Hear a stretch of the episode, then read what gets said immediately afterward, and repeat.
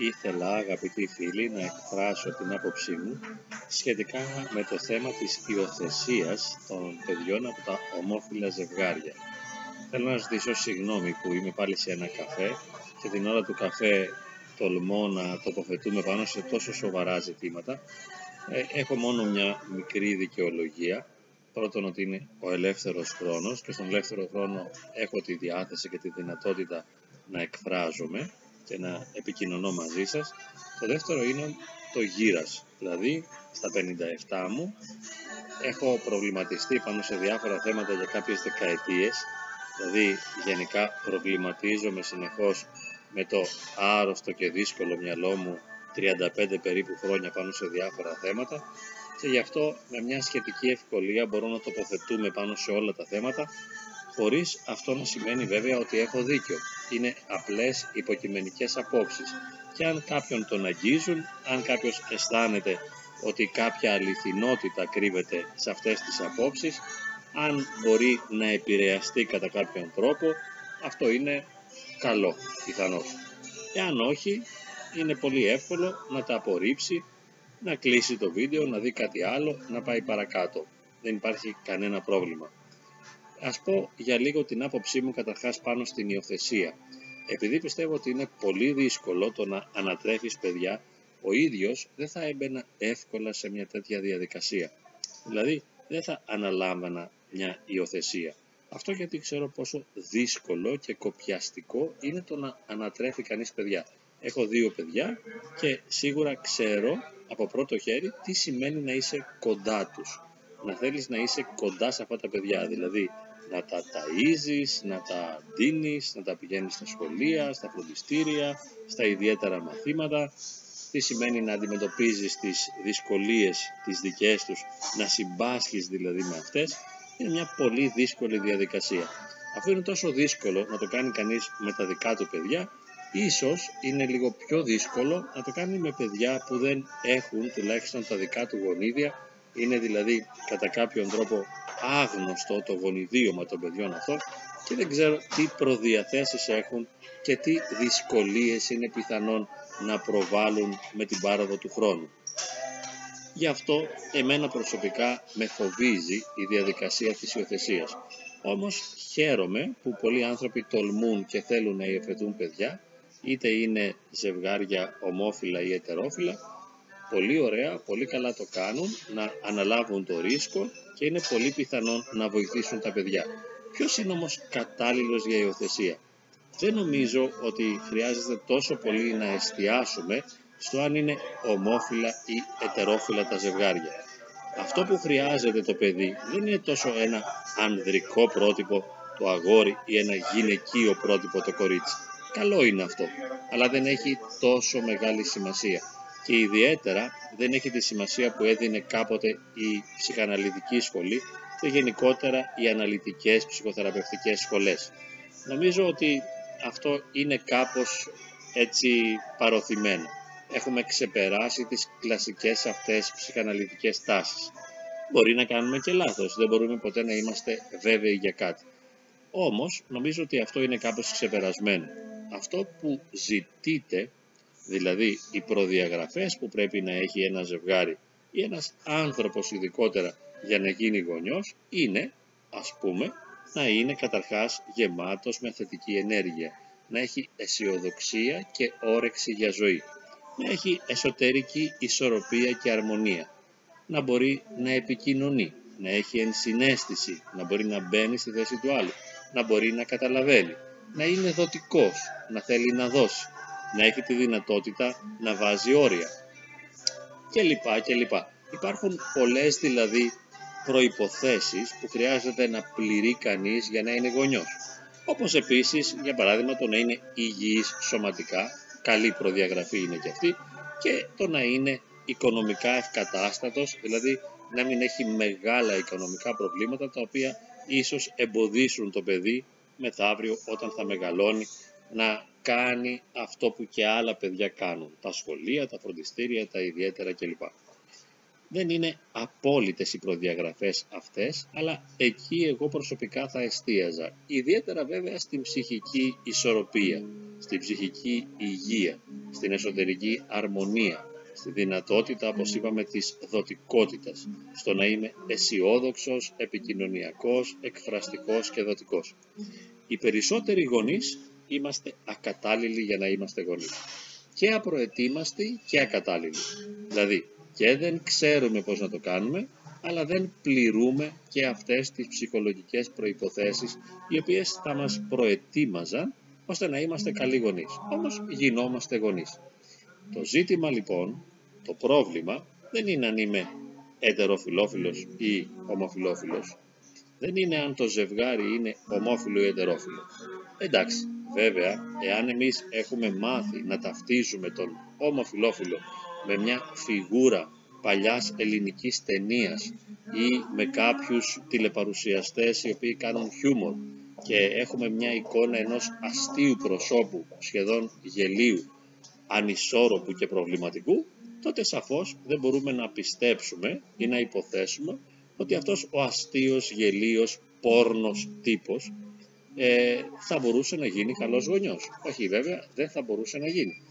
Καλός ή κακός όμως, ένας ομοφιλόφιλος μπορεί να είναι πολύ σοβαρός, μπορεί να είναι πολύ καλλιεργημένος, μπορεί να είναι πολύ ισορροπημένος, μπορεί να είναι πολύ ηθικός, μπορεί να είναι πολύ σωστός. Και βέβαια ένας ετεροφιλόφιλος μπορεί να είναι ανισόρροπος, μπορεί να είναι προβληματικός, μπορεί να είναι πόρνος, μπορεί να είναι ανήθικος κλπ. Ξέρουμε, όπως είπαμε, ότι τα περισσότερα ετερόφιλα ζευγάρια δεν είναι κατάλληλα για να είναι γονείς. Και οι επιδράσεις που ασκούν στα παιδιά τους είναι προβληματικές. Θα μου πείτε, υπάρχει καμιά εγγύηση ότι τα ομόφυλα ζευγάρια θα ήταν καταλληλότερα; Όχι βέβαια, καμία. Αν ήταν δυνατόν να αξιολογήσουμε τους γονείς, είτε είναι ομοφιλόφιλοι είτε ετεροφιλόφιλοι, και να δούμε πώς είναι η ψυχολογία τους, πώς είναι η σωματική τους υγεία, πώς είναι ο χαρακτήρας τους, πώς είναι η ηθική τους, πώς είναι η καριέρα τους, πώς είναι το οικονομικό τους επίπεδο; Εάν μπορούσαμε δηλαδή να διερευνήσουμε και να αξιολογήσουμε ε, όλες αυτές τις μεταβλητές, τότε θα μπορούσαμε να κάνουμε την επιλογή και να πούμε ότι ναι, αυτοί οι γονείς είναι κατάλληλοι ή φαίνονται να είναι κατάλληλοι ή μας δίνουν την αίσθηση και την υποψία ότι είναι κατάλληλοι για να είναι γονείς, ενώ οι άλλοι όχι. Δεν πρόκειται δηλαδή τόσο πολύ για το ομόφυλα ζευγάρια ή ετερόφυλα ζευγάρια, αλλά για το αν είναι κατάλληλα ζευγάρια ή ακατάλληλα για να είναι γονείς. Τώρα, όλη αυτή η μανία που υπάρχει, η πολεμική από κάποιους ανθρώπους, αλλά και από το χώρο της Εκκλησίας, ενάντια στα ετερόφυλα ζευγάρια να είναι γονείς, είναι κατανοητή και αιτιολογημένη. Διότι, όπως είπαμε, η Εκκλησία βέβαια έχει τη δική της ηθική, δεν θα κάνει πίσω και καλώς δεν κάνει πίσω, γιατί έχει δομές, έχει αξίες, έχει δεδομένα, έχει στάνταρ, έχει τυπικά, δεν μπορεί να παραβεί ιερούς κανόνες, δεν μπορεί να παραβεί ε, απόψεις και τοποθετήσεις οικουμενικών συνόδων, σωστά η Εκκλησία εμένει στις θέσεις της. Όμως η πολιτεία ή εμείς, ο καθένας ξεχωριστά, μπορεί να εκφράζει μια δική του άποψη. Και γι' αυτό, όπως είπαμε, φαίνεται κατανοητό και απλοϊκό αυτό που λέω, αλλά νομίζω και εύλογο ότι δεν είναι θέμα ομοφιλοφιλίας ή ετεροφιλοφιλίας, αλλά καταλληλότητας ή ακαταλληλότητας. Γιατί τι να το κάνω εγώ, να είναι μία μητέρα μαζί με τον μπαμπά και να έχουν ένα παιδί, αν η μαμά για παράδειγμα είναι ψυχοσική. Αν δηλαδή η μητέρα έχει παραλήρημα, ψευδεστήσεις, παρεστήσεις, μπορεί να είναι καλή μητέρα, μπορεί να αγαπά το παιδί, αλλά δεν μπορεί να βοηθήσει πραγματικά το παιδί να έχει μια ομαλή εξέλιξη. Αν η μητέρα πάλι είναι υπερβολικά τελειομανής και θέλει και απαιτεί τελειότητα και από το παιδί. Ή εάν είναι μια χριστιανή ή ένας χριστιανός πατέρας, μια χριστιανή μητέρα σε μια σχέση βέβαια ετεροφιλόφιλη, οι οποίοι όμως απαιτούν από το παιδί τελειότητα και θέλουν να του επιβάλλουν την ασκητική ηθική, την ηθική της Εκκλησίας, να την επιβάλλουν και έχουν υπερβολικές απαιτήσεις από το παιδί να γίνεται το σωστό. Το παιδί να είναι σωστό. Και γι' αυτό ίσως να μην βλέπει τηλεόραση, να μην παίζει ηλεκτρονικά παιχνίδια, να πηγαίνει με το ζόρι στην εκκλησία, να προσέχεται με το ζόρι κλπ. Δεν ωφελούμαστε με αυτό. Δηλαδή αυτοί οι άνθρωποι σωστά, η ηθική τους είναι σωστή. Η πνευματική τους τοποθέτηση είναι σωστή, αλλά δεν μπορούν να είναι καλή παιδαγωγή, διότι είναι τελειομανείς και δεν έχουν τη δυνατότητα να μπαίνουν στη θέση του παιδιού και να βοηθούν το παιδί και να καταλαβαίνουν τις ανάγκες του παιδιού. Δεν έχουν την κατάλληλη ελαστικότητα ώστε να μπορούν να το βοηθούν. Μία μητέρα, για παράδειγμα, που παθαίνει συνέχεια πανικούς. Πολύ καλή, μπορεί να είναι και πολύ καλή μητέρα, αλλά το γεγονός αυτό δημιουργεί ορισμένα θέματα. Αν την βλέπει το παιδί συνεχώς να είναι πανικόβλητη. Ή μια μητέρα, ένας πατέρας που έχουν κατάθλιψη ή που έχουν μια βαριά σωματική αναπηρία η οποία τους επηρεάζει και ψυχολογικά. Δηλαδή οι παράγοντες είναι άπειροι. Γι' αυτό λέω ότι είμαστε όλοι ακατάλληλοι για να είμαστε γονείς. Δεν ισχυρίζομαι ότι ένας που πάσχει από μια ψυχολογική διαταραχή είναι ακατάλληλος. Οι περισσότεροι πάσχουμε από κάτι και οι περισσότεροι είμαστε ακατάλληλοι. Τώρα, στο θέμα των ομόφυλων ζευγαριών, αν είναι δυνατόν, θα μπορούσε να γίνει μια αξιολόγηση από ειδικούς, από κρατικούς λειτουργούς.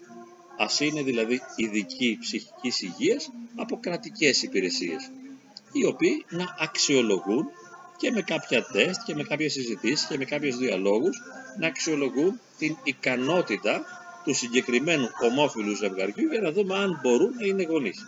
Και μετά, αφού γίνει δοκιμαστικά η υιοθεσία για μια περίοδο, να τους επισκέπτεται κάποιος κοινωνικός λειτουργός που θα βλέπει κατά πόσον αυτοί οι άνθρωποι ανταποκρίνονται σωστά στις ανάγκες του παιδιού και να αξιολογούν και το ίδιο το παιδί σε βάθος χρόνου.